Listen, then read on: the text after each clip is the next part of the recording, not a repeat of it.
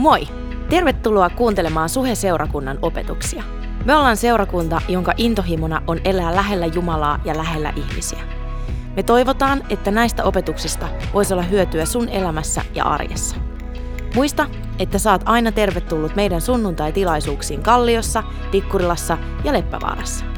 Lisätietoa Suhesta löydät osoitteesta www.suhe.net. Nyt, nauti opetuksesta. Mä en tiedä, miten päin mä olisin tässä. Mua, mä, mä en ymmärrä, että pussilastillinen Seinäjoelle Helsingistä, te olette sekaisin.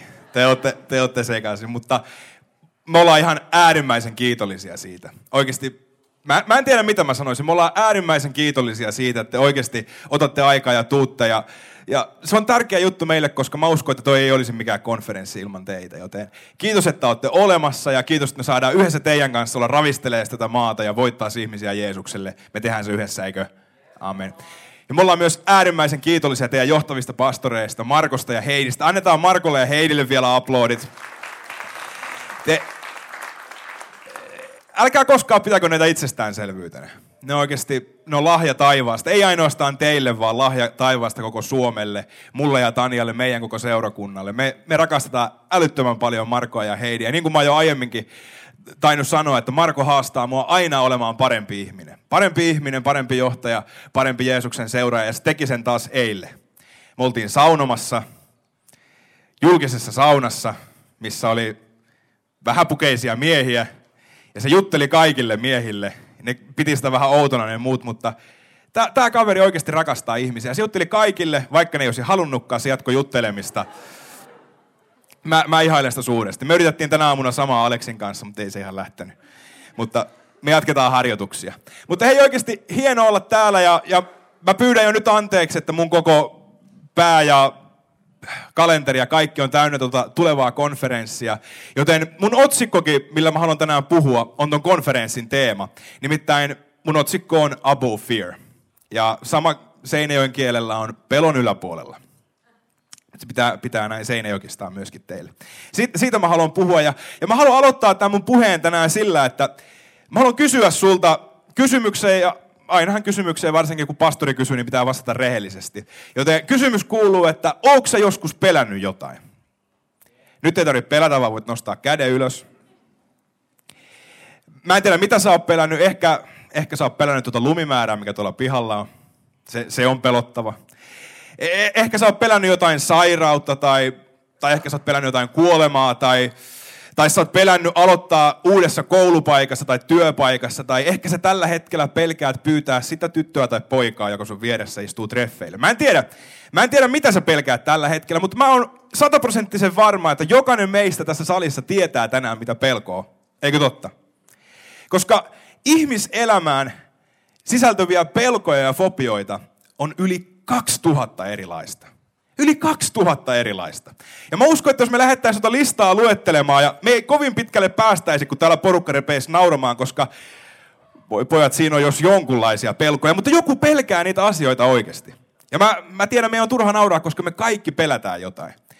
Uskomaton määrä asioita, mitä me pelätään. Ja mä haluan lukea sulle pelkästään kymmenen noista peloista. Sä oot ehkä myöskin joskus lukenut ton listauksen kymmenestä yleisimmästä pelosta. Mutta tässä tulee, ja ehkä sä voit löytää itse tästä listasta, kuuntele tarkkaan, kymmenen yleisintä pelkoa. Ensimmäinen korkeiden paikkojen pelko, toinen kovien äänien pelko, kolmas esiintymisen pelko, neljäs hämähäkkien pelko, viides avoimien tai ahtaiden paikkojen pelko, kuudes lentopelko, seitsemäs koirien pelko, mun mielestä kissojen pelko, kahdeksas pimeän pelko, yhdeksäs epäonnistumisen pelko, kymmenes kuoleman pelko. Ja tässä oli vasta kymmenen. Ja tämä lista jatkuisi vielä yli 2000 erilaista. Ja mä löysin mielenkiintoisen tutkimuksen siitä, että mitä pelko tekee meissä ihmisissä. Se, että me pelätään, me tiedetään kaikki, mitä se tuntuu, mutta mitä se oikeasti tekee meidän elimistössä. Ja toi oli todella mielenkiintoinen tutkimus, ja siinä kerrottiin, että tavallinen helsinkiläinen, joka on iltalenkillä, missä täällä voi käydä lenkillä – Keskuspuistossa, onko siellä puskia? Hyvä. Tavallinen pimeä syksy tai, tai talvi-ilta saat yksin keskuspuistossa lenkillä. Ja kesken tuon sun lenkin siinä pusikossa alkaa rapisemaan. Ja, ja sieltä puskasta hyppää jotain sun eteen, ja se mitä sieltä hyppää on totta kai jänis. Mutta ennen kuin sä tajuat, että se mikä sieltä hyppää on jänis, tai orava, tai mitä, onko täällä semmosia? Si- siti vai sinikani? Sitikani. Sinikani. Sinikani hyppää hyppää tielle. Mutta ennen kuin sä tajuat, että se on sinikani tai sitikani, joka sieltä hyppää, niin tiedätkö mitä tuossa sekunnin murtoosassa sun elimistössä tapahtuu? Ihan uskomaton määrä erilaisia asioita. Mä haluan lukea sulle tuosta tutkimuksesta, mitä meidän elimistössä tapahtuu, ja kuuntele tätä. Pelkohormonit saavat aikaan verenpaineen kohoamisen, sydämenlyönnin tiheytymisen, hengityksen kiihtymisen. Meidän ruoansulatusta hidastetaan, veri siirtyy sisäelimistä lihaksiin mahdollista äkillistä reagointia varten, maksa erittää vereen glukoosia ylimääräiseksi energiaksi äkillisiä ponnistuksia varten. Koska happea tarvitaan muuttamaan glukoosi energiaksi, keuhkot tuulettavat hiilidioksidin pois. Hengitys muuttuu nopeammaksi ja pinnallisemmaksi, sylkirauhaset kuivuvat, mitä mulle ei tapahdu todellakaan saarnatessa, mutta kun me pelätään, hikoilu alkaa lämmittää meidän kehoa taistelemiseen tai pakenemiseen. Meidän pupilit laajenee saadakseen lisää valoa, että me nähtäis paremmin. Verisuonet supistuvat kasvoissa, jotta lihakset saisivat enemmän verenkiertoa. Ja tämä kaikki tapahtuu siinä sekunnin murtoosassa. Ihan uskomaton määrä asioita. Ja eihän pelossa itsessään ole sillä lailla mitään pahaa, mutta, mutta se mitä se saa meidän kehossa aikaa. Ja ikävä kyllä suurin osa ihmisistä – elää koko elämänsä jatkuvasti pelätä jotain. Ja toi, tommonen määrä asioita ei voi tehdä kovin hyvää meille ihmisille. Ja stressi on yksi pelon muodoista. Jos sä stressaat, sä jatkuvasti oot tommosessa rääkissä sun elimistö ja se ei tee hyvää meille. Ja se, se tila, mihin me joudutaan silloin, kun toi sinikani hyppää meidän, meidän sitikani, sorry. Silloin, kun se hyppää meidän tielle, sitä kutsutaan taistele tai pakene tilaksi. Ja mä en usko, että toi on sattumalta luotu meihin, vaan mä uskon, että se on luotu meihin tarkoituksella. Ehkä sillä oli enemmän käyttöä silloin luolamies aikoina tai, tai kun oli enemmän sotia. Onhan tänäkin päivänä sotia, mutta ei, ei ainakaan Seinäjoella ja tuskin täälläkään kovin hirveästi. Mutta se, se luotiin hyvää tarkoitusta varten. Mä en usko, että Jumala teki virhettä meidän kohdalla, vaan, vaan toi taistele tai pakene reaktio luotiin suojelemaan ja, ja turvaamaan meitä. Jumala ei ole tehnyt virhettä. Mutta silloin kun sä synnyit tai, tai silloin kun ihminen luotiin, meihin luotiin ainoastaan kaksi pelkoa. Ja noin kaksi pelkoa luotiin meihin suojelemaan meitä. Toi, toinen noista peloista on korkeiden paikkojen pelko ja toinen on kovien äänien pelko. Siinä on kaksi pelkoa, mitä meihin luotu. Mutta niitä on vielä yli 2000 erilaista mitä Jumala ei luonut meihin. Mutta ikävä kyllä, joku on opettanut ne meille tai me ollaan itse lähetty opiskelemaan noita pelkoja. Me pelätään jatkuvasti koko ajan ja kaikenlaista, mutta mä haluan olla tänään sanomassa sulle, että sua ei ole luotu pelkäämään. Sua, sua ei ole tarkoitettu pelkäämään. Jumala ei ole tarkoittanut, että sä pelkäisit, vaan mä sanoin sen tänään, tämä voi kuulostaa lapselliselta, mutta se on totta nimittäin, pelko on valhe. Pel, pelko ei ole totta, sua ei ole luotu pelkäämään.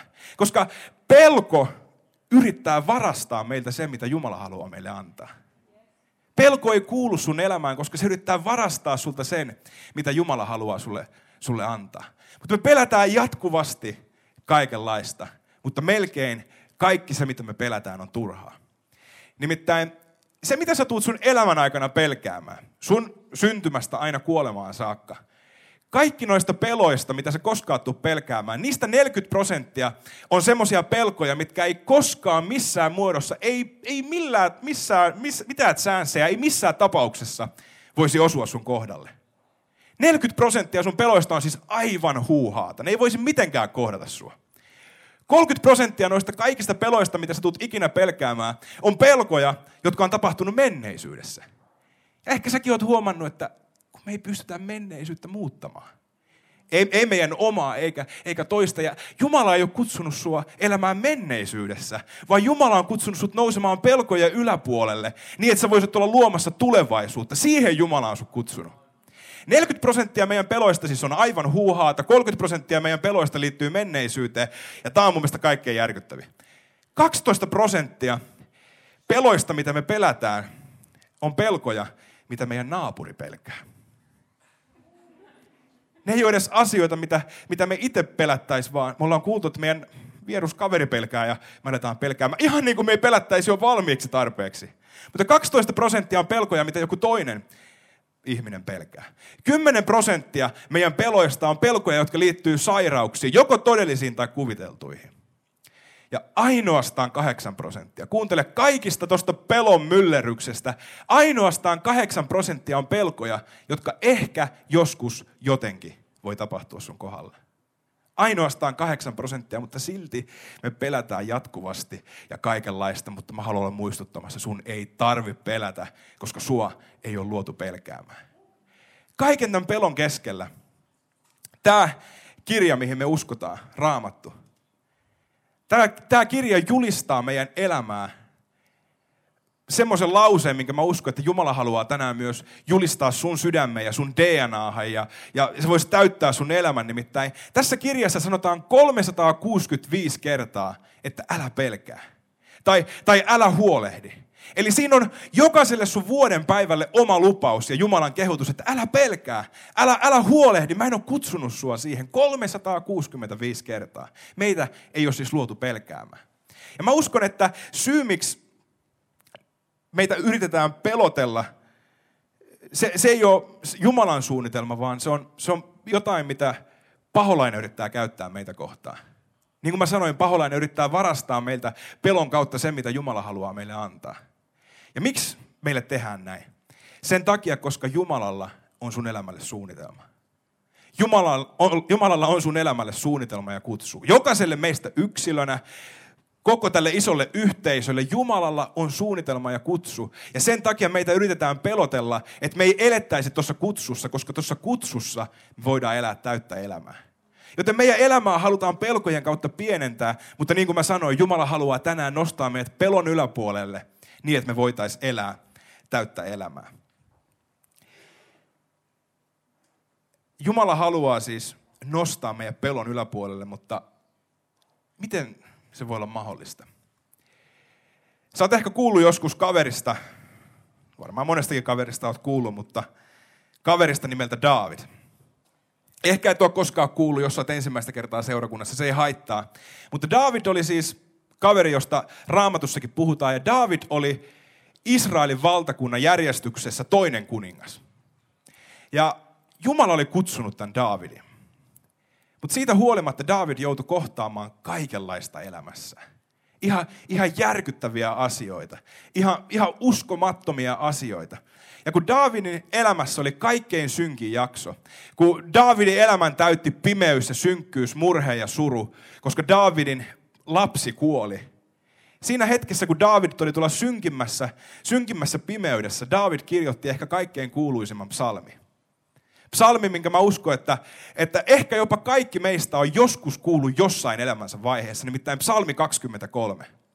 Ja, ja mä haluan nostaa sulle tuosta psalmista yhden jakeen, mikä on ihan älyttömän voimakas. Ja mä haluan avata pikkusen tuota jaetta. Nimittäin tuo psalmi 23, jae 4, David kirjoittaa siinä, että vaikka minä vaeltaisin kuoleman varjon laaksossa, en pelkäisi mitään pahaa, sillä sinä olet minun kanssani. Tämä David sanoo siis elämänsä synkimmässä ja pimeimmässä laaksossa, jolloin hän on menettänyt jotain äärimmäisen arvokasta. David julistaa, että vaikka mä vaeltaisin kuolemanvarjon laaksossa, mä en pelkäisi mitään pahaa, sillä sinä olet minun kanssani. Mä uskon, että David joutui kohtaamaan jatkuvasti kaikenlaista pelkoa. Tuossa elämän seasonissa, mutta muutenkin koko elämänsä läpi, koska, koska David oli kaveri, joka haluttiin hengiltä. Davidin viholliset yritti jatkuvasti päästä Davidista eroon. Ja jopa Davidin oma appiukko yritti jatkuvasti murhata Davidin. Meillä se on Anoppi, mutta Davidilla se oli appiukko. Anopille terveiset, kuitenkin sieltä kattelet. Davidia yritettiin jatkuvasti murhata. Joten ihan varmasti David joutui kohtaamaan elämässään pelkoa. Mutta me voidaan huomata Davidin elämästä jotain. Nimittäin näyttää siltä, että David oli ymmärtänyt jotain äärimmäisen tärkeää. Oppinut jotain semmoista, mitä mä haluan oppia. Mä uskon, että sä haluat oppia. Nimittäin näyttää siltä, että Davidin elämässä pelko ei hallinnut Davidia, vaan David oli oppinut hallitsemaan pelkoa. Ja mä haluan kysyä sulta tänään, että haluaisitko sä oppia hallitsemaan pelkoa? Haluaisitko sä oppia nousemaan pelkojen yläpuolelle? Toivottavasti, koska mä uskon, että tänään Jumala kutsuu meitä siihen. Jumala haluaa nostaa meidän pelkojen yläpuolelle. Mä uskon siihen. Onko se mahdollista? On. Koska me voidaan nähdä se Daavidin elämästä. Jumala nosti Daavidin pelkojen yläpuolelle. Mutta miten se on mahdollista? Mä uskon, että David pystyy omistamaan pelottoman sydämen, koska, koska David eli lähellä Jumalaa. Mä uskon, että se on myös vastaus meidän elämään. Jos sä haluat oppia nousemaan pelkojen yläpuolelle, mä uskon, että se on samaan aikaan kutsu elää lähellä Jumalaa. Jumala haluaa, että sä voisit oppia nousemaan pelkojen yläpuolelle niin, että sä voisit omistaa pelottoman sydämen. Ja mä uskon, että se löytyy, kun me eletään lähellä Jumalaa. No, jos sä mietit, että miten sä voit elää lähellä Jumalaa, ennen kaikkea sun on tärkeää tietää, että Jumala haluaa elää lähellä sua. Ihan niin kuin pastori Marko tuossa alussa luki, että kun me lähestytään Jumalaa, hän lähestyy meitä. Se johtuu siitä, että hän lähestyy, koska hän haluaa lähestyä. Hän haluaa elää lähellä sua. Hän haluaa olla suhteessa sun kanssa. Ensinnäkin sun täytyy ymmärtää se. No jos sä mietit, että no miten sulla voi olla suhde kaikkivaltiaan Jumalan kanssa. No sulla voi olla suhde hänen kanssaan ihan niin kuin kenenkä tahansa muun kanssa, koska hän haluaa olla suhteessa sun kanssa. No jos sä mietit, että miten sulla voi olla, miten toi suhde voi muodostua. No jos sä mietit ihan sun muita suhteita muiden kanssa, ensinnäkin on ihan tärkeää, että sä tunnet sen, kenen kanssa sä oot suhteessa. Ja mä uskon, että siihen ehkä paras tapa tutustua Jumalaa on tämä kirja, Raamattu, koska tämä kirja ja ennen kaikkea Jeesuksen elämä, Jeesus tuli näyttämään, kuka Jumala on. Joten on tärkeää, että sä tunnet tätä kirjaa sen takia, että sä voisit tuntea, kuka Jumala on. No toinen juttu, mikä on tärkeä suhteen kannalta, on se, että kaikki avioparit ainakin tietää, että ihan suht tärkeä juttu on kommunikointi. Ja myös sä voit kommunikoida Jumalan kanssa. Koska meidän täytyy ymmärtää se, niin kuin Jesse sanoi tuossa alussa, että Jumala ei ole jossain kaukana pilven reunalla, vaan Jumala haluaa olla lähellä sua sun kanssa. Ja mikä parasta, Jumala haluaa puhua sun kanssa. Jumala ei ole joku kaukainen, vaan hän on läheinen isä, joka haluaa jutella sun kanssa. Hän haluaa kuulla sun ääne ja hän haluaa, että sä voisit kuulla hänen ääne. Ja kolmas tärkeä juttu tuon suhteen kannalta on se, että sä viet itses lähelle niitä, jotka on lähellä Jumalaa. Ja siihen mun mielestä kaikkein paras tapa on se, että sä tuut suhen sunnuntaihin näiden muiden kullannuppujen ympäröimäksi, jotka rakastaa Jeesusta. Se on, se on jotain äärimmäisen tärkeää, koska, koska Jumala haluaa toimia sun kautta ja mun kautta jonkun toisen elämässä. Ja Jumala haluaa jonkun toisen elämän kautta toimia sun elämässä. Joten tässä on kolme aika tärkeää, tärkeää pointtia meidän elämään. Ei kookki? On siis kolme asiaa, mutta koska mä oon niin yksinkertainen, mä haluan vielä yksinkertaistaa tätä. Nimittäin nämä kaikki kolme asiaa, niin Daavidin elämässä kuin meidän elämässäkin, tulee johtamaan yhteen asiaan, mikä on avain pelkojen yläpuolelle nousemiseen. Nimittäin toi avain Daavidin elämässä samalla tavalla kuin se tulee olemaan sun ja mun elämässä on se, että me ymmärretään jotain äärimmäisen tärkeää. Ja se, mitä meidän täytyy ymmärtää, on se, että Jumala on läsnä kaikkialla. Nämä kaikki kolme asiaa tulee johtamaan siihen, että sä ymmärrät, että ei Jumala ole kaukana, vaan Jumala on sun vieressä. Jumala on läsnä kaikkialla. Ja siihen tämä tulee johtamaan. Koska pelko, se miten, miten pelko yrittää varastaa meiltä on nimenomaan se, että pelko yrittää kiinnittää meidän huomioon. Koska tuossa taistelija pakenetilassa, kun sä joudut tuohon tilanteeseen, kaikki sun elimistössä keskittyy tuohon pelon kohteeseen.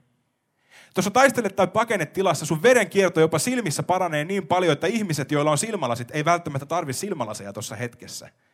Ihan uskomaton juttu. Ja ihan, ihan vain sen takia, että me voitaisiin keskittyä paremmin tuohon meidän pelon kohteeseen. Mutta Jumala haluaa, että me voitaisiin tietää, että Jumala on kaikkialla läsnä niin, että meidän ei tarvitsisi keskittyä tuohon pelon kohteeseen. Koska näyttää myös Daavidin elämässä siltä, että David ei keskittynyt pelkoon, vaan, vaan David keskittyi Jumalaan. Koska David kirjoittaa, että vaikka mä vaeltaisin kuoleman varjon laaksossa, en pelkäisi mitään pahaa, sillä sinä olet minun kanssani. Mä en tiedä, mistä sä tuut tänään, mutta mä uskon, että ehkä täällä on joku, joka tänään elää tuolla kuolemanvarjon laaksossa. Ehkä sä oot tänään tullut sun elämän synkimmästä ja pimeimmästä hetkestä. Ehkä myös sun elämässä sä oot joutunut kokemaan niin kuin David koki jotain menetystä. Ehkä sä oot menettänyt jotain tärkeää. Jonkun tärkeä henkilö. Ehkä, ehkä sä oot saanut diagnoosin jostain sairaudesta. Mä en tiedä, mutta mä uskon, että täällä on ehkä joku tänä päivänä, joka tuntee olevansa tuolla pimeässä laaksossa. Kuolemanvarjon laaksossa. Mä en tiedä, kuka sä oot, mutta mä haluan rohkaista sua. Jos susta tänään tuntuu siltä, että noi kuoleman varjot täyttää sun elämä, niin siellä missä on varjoja, siellä täytyy olla valoa. Varjoja ei pysty muodostumaan ilman valoa. Joten David julistaa tuossa psalmissa, vaikka vaeltaisin kuoleman varjon laaksossa. David katteli ympärille ja näki laaksoja, mutta sekin julisti Davidille, että Jumala on lähellä. Jumala ei jätä mua yksi, Jumala on mun vierellä. Jopa varjot julisti Davidille, että Jumala on mun kanssa. Ja mä haluan, että toi olisi jotain semmoista, mikä voisi meidänkin sydämen täyttää. Että me voitaisiin etsiä koko ajan Jumalaa. Missä, missä tahansa me liikutaan ja nähdään, että Jumala on meidän kanssa. Hän ei jätä meitä koskaan yksin. Mutta niin monesti me ikävä kyllä, vasta kun me joudutaan tuonne kuoleman varjon laaksoon, vasta kun me joudutaan tuonne pimeeseen jaksoon meidän elämässä, vasta sitten me aletaan etsimään Jumalaa.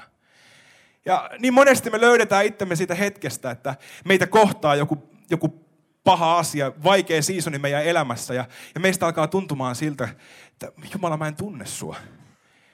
Mä en tunne sun läsnäoloa. Missä sä oikein oot? Ja me, me aletaan etsimään ja me aletaan ihmettelemään, että onko se Jumala jättänyt mut? Me aletaan jopa epäilemään, että onko se Jumala edes olemassa. Ja me aletaan huutamaan, että missä sä Jumala oot? Jumala, onko se jättänyt mut? Mutta ikävä kyllä se, että me huudetaan, se paljastaa sen, että me ei tiedetä, missä Jumala on. Me ei olla eletty lähellä Jumalaa. Mutta sen ei tarvisi olla niin, koska Jumala haluaa elää lähellä sua. Hän haluaa olla sun kanssa niin, että mihinkä tahansa sä joudut sun elämässä, hän voisi ottaa sua kädestä kiinni niin, että sä voit ymmärtää, että hän on mun vierellä. Hän on mun kanssa. Hän haluaa olla lähellä mua. Siihen mä uskon, että Jumala haluaa kutsua meitä kaikkia. Raamattuhan sanoo roomalaiskirjeessä, että jokainen, joka huutaa avuksi Herran nimeä, pelastuu. Mutta tiedätkö että toi jae ei ole kirjoitettu meille, jotka ollaan jo Jeesuksen seuraajia. Vaan se on kirjoitettu niille, jotka ei tunne vielä Jeesusta. Heidän täytyy huutaa, koska ei he voi tietää, missä Jeesus on, koska he ei tunne Jeesusta. Mutta meidän ei tarvitse huutaa, koska me voidaan tietää, että Jumala on mun vierellä. Jumala on mun kanssa. Jumala ei jätä mua koskaan. Ja sen takia mä voin nousta pelkojen yläpuolelle, koska Jumala itse on mun kanssa. Hän pitää mua kädestä kiinni. Mun ei tarvi koskaan pelätä. Jumala haluaa antaa meille pelottoman sydämme. Ja mä uskon, että se löytyy, kun me ollaan lähellä Jumalaa. Hän haluaa nostaa meidän pelkoja yläpuolelle. Tämä psalmi sanoi myös, että vaikka minä vaeltaisin kuoleman varjon laaksossa, en pelkäisi mitään pahaa, sillä sinä olet minun kanssani. Mä en tiedä, ehkä täällä on joku toinen henkilö tänään, joka, jossa tuntuu siltä, että, että Jumala on antanut sun elämään unelma. Jumala on antanut sun elämään suunnitelma, täyttänyt sut visiolla joskus joskus kauan sitten, mutta, mutta nyt sä oot joutunut sun elämässä seasoniin, missä, missä susta tuntuu siltä, että oliko se Jumala se, joka kutsui mut? Kuulinko mä varmasti oikein vai, vai eihän se ollut vaan sitä, että, että mä, halusin, mä halusin saada tuommoisen unelman, mä halusin kuulla sun äänen ja, ja, ja sä alat epäilemään, että oliko sä edes Jumala se, joka kutsui mut? Koska susta tuntuu siltä, että sä oot laaksossa, missä sä et näe vaan suuntaa eteenpäin. David julisti tuossa, että vaikka mä vaeltaisin kuolemanvarjon laaksossa, tiedätkö, että se sanotaan kaikissa muissa käännöksissä, paitsi suomenkielisissä. No en tiedä, onko ihan kaikissa, mutta lähestulkoon. Mutta ainakin alkukielessä siinä sanotaan nimenomaan, että vaikka minä vaeltaisin kuolemanvarjon laakson läpi, ei Davidkaan ollut eksyksissä tuolla kuoleman varjon laaksossa, tai ei David ollut muuttanut tuonne kuoleman varjon laaksoon asumaan, vaan David oli läpikulkumatkalla.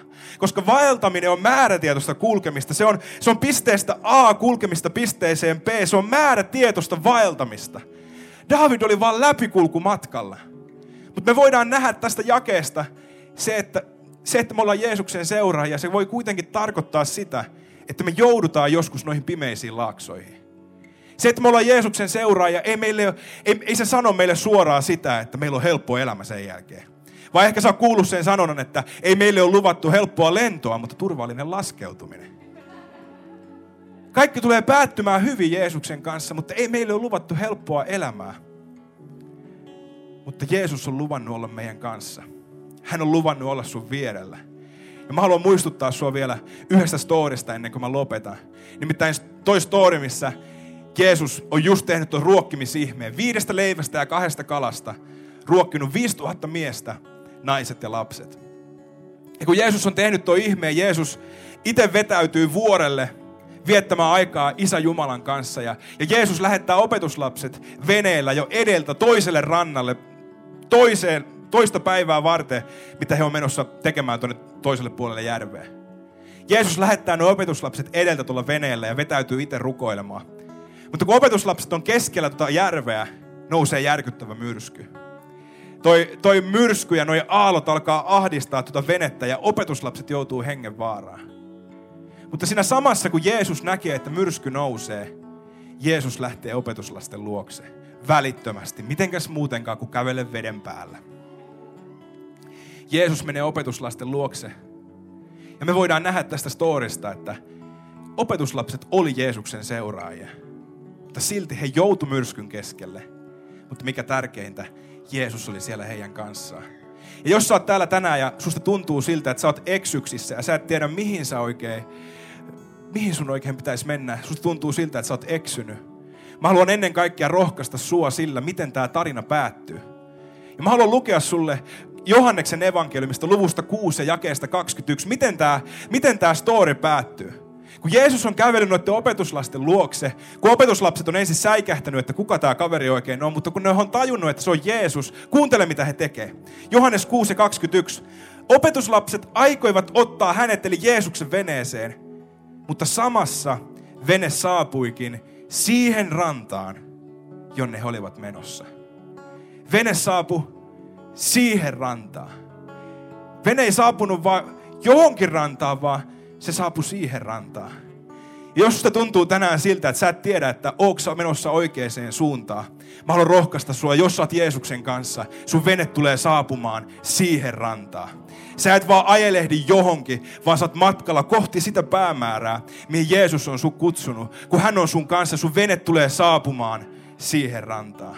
Sen takia meillä voi olla peloton sydän, koska Jumala kutsuu elämään meitä lähellä häntä.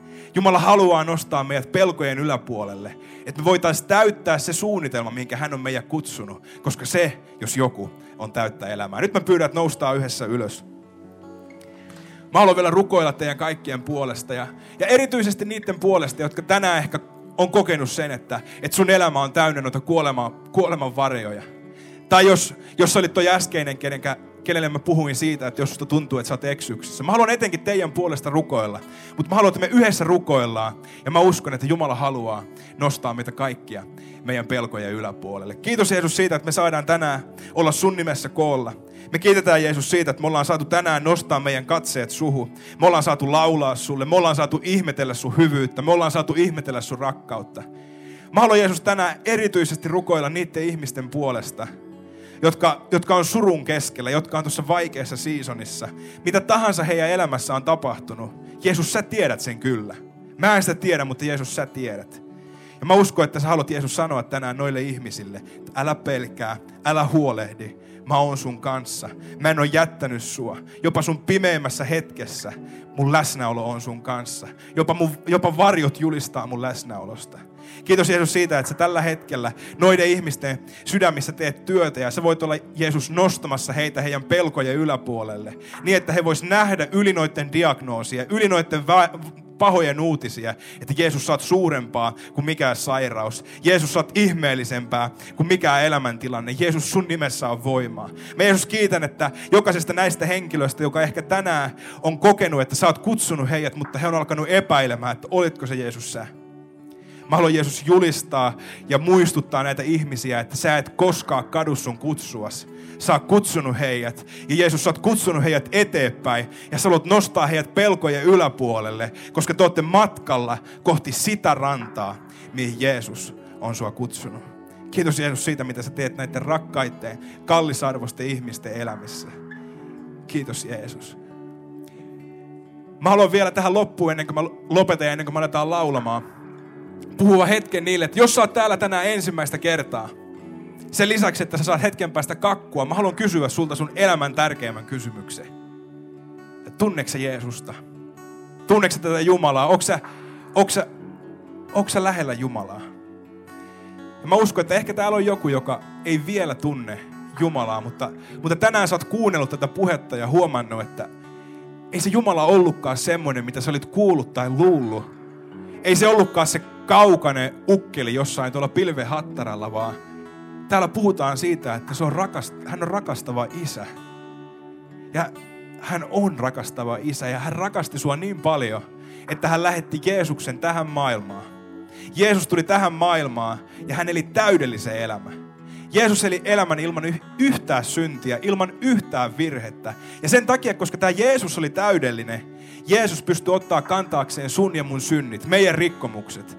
Miksi Jeesus teki niin? Sen takia, koska kaikki meistä on epäonnistunut, kaikki meistä tulee epäonnistumaan ja kukaan meistä ei pysty elämään täydellistä elämää. Jeesus tuli ja eli täydellisen elämä ja antoi henkensä meidän puolesta sen takia, että me voitaisiin elää. Ja tänään sulla on mahdollisuus sanoa tälle Jeesukselle, että mä haluan oppia tuntemaan sut. Mä, mä haluan oppia tuntemaan tuon sun rakkauden. Ja hetken päästä mä tuun kysymään, että jos sä oot täällä tänään, niin sä voit nostaa sun käden merkiksi Jumalalle. Silloin me ollaan kaikki silmät suljettuina. Mä katon sen takia, että mä tiedän rukoilla sun puolesta. Tuossa hetken päästä mä pyydän sua nostamaan sun käden merkiksi. Ja silloin Jeesus muuttaa sun sydämme asumaan. Nyt mä pyydän, että suljetaan kaikki meidän silmät.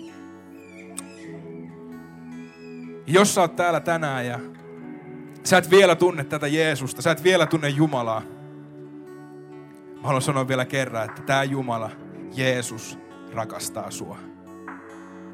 Hän haluaa lähestyä sua ja tänään, kun sä hetken päästä nostat sun käden, se on sun lähestyminen ja silloin hän lähestyy sua. Jos sä oot täällä tänään ja sä et tunne tätä Jeesusta vielä, mutta sä haluaisit tänään tehdä päätöksen, sanoa Jumalalle, että mä en pysty pelastamaan itseäni, vaan mä tarvin sun apua Mä pyydän, että kun mä lasken kolmeen, sä voit nostaa käden merkiksi, että Jeesus pelasta mut. Yksi. Jumala antoi henkensä sun puolesta sen takia, että saisit elää. Kaksi. Hän haluaa tänään muuttaa sun sydämeen asumaan. Kolme. Jos sä oot täällä, nosta nyt rohkeasti sun käsi. Muilla on silmät suljettuina. Mä näen sun käden siellä. Onko vielä muita? Sun käden siellä. Nosta vaan rohkeasti se korkealle. Mä näen myös sun käden siellä. Tämä on sun elämän tärkeä ja sun elämän paras päätös. Mä kysyn vielä, että onko näiden muutaman upea ja arvokkaan ihmisen lisäksi joku, joka haluaa tänään tehdä ton päätöksen ensimmäistä kertaa elämässään. Nosta vaan rohkeasti sun käsi korkealle. Mahtavaa. Voitte laskea teidän kädet. Ja nyt voidaan kaikki avata meidän silmät. Ja se, mitä me nyt tehdään, me rukoillaan rukous ja mä kutsun tätä rukousta pelastusrukoukseksi se ei ole sen varmastikaan oikea nimi, eikä tämä ole ainut oikea tapa tehdä tätä rukousta. Mutta mä haluan, että me nyt rukoillaan yhdessä. Tehdään se niin, että mä rukoilen ensin ja etenkin sä, joka nostit sun käden, rukoile tämä rukous mun perässä.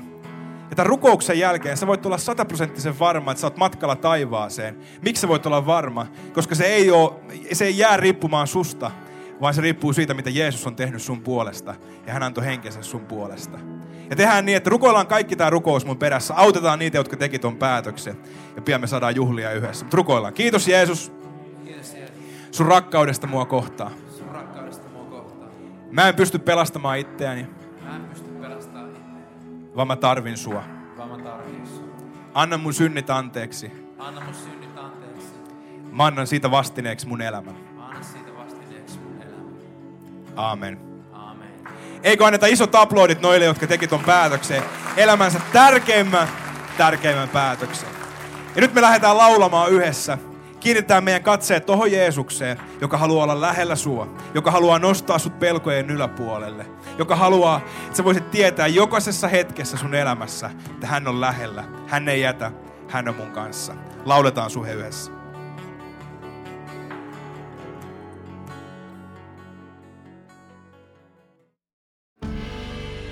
Kiitos, että kuuntelit. Ota rohkeasti yhteyttä, jos haluat tietää suhesta lisää.